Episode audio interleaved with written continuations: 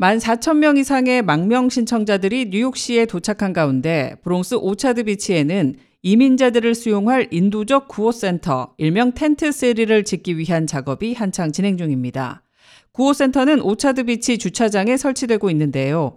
27일 저녁까지 텐트 3동이 세워졌고 2동이 추가로 세워질 예정입니다. 구호센터가 완성되면 당장 집을 구할 수 없는 독신 성인 이민자들이 24시간에서 96시간 동안 이 텐트에 머물며 침대와 음식, 법률 지원, 백신 등을 제공받을 수 있습니다.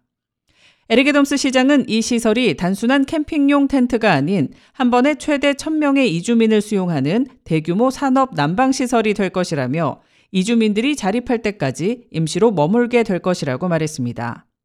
일부 반대론자들은 인도적 구호센터가 뉴욕시의 shelter법을 따르지 않는다고 비판하고 있습니다. 뉴욕시 shelter법에 따르면 침대는 일정 거리만큼 떨어져 있어야 하고 세탁 서비스 등을 제공해야 한다고 규정하고 있습니다.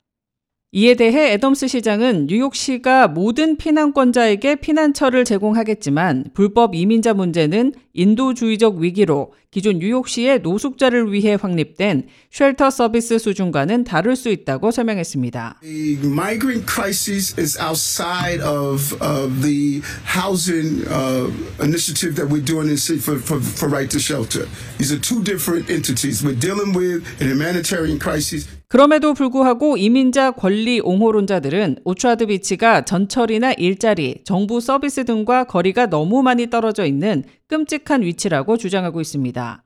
또한 바네사 깁슨 브롱스 보로장은 텐트가 세워질 주차장은 침수되기 쉬운 지역이라고 지적했는데요. 깁슨 보로장은 성명에서 이곳은 이상적인 위치가 아니라는 합리적인 우려를 뉴욕시에 제기했으며 문제 해결을 위해 시 정부와 협력하고 있다고 밝혔습니다. 애덤스 시장은 이 같은 비판에 대해 많은 사람들이 홍수 지역에 살고 있으며 홍수가 나면 우리가 그들을 대피시킨다면서 이것은 전혀 비인간적이지 않다고 강하게 반발했습니다. 또한 오차드 비치를 선정하기 전 50개 후보지를 살펴봤다고 덧붙였습니다.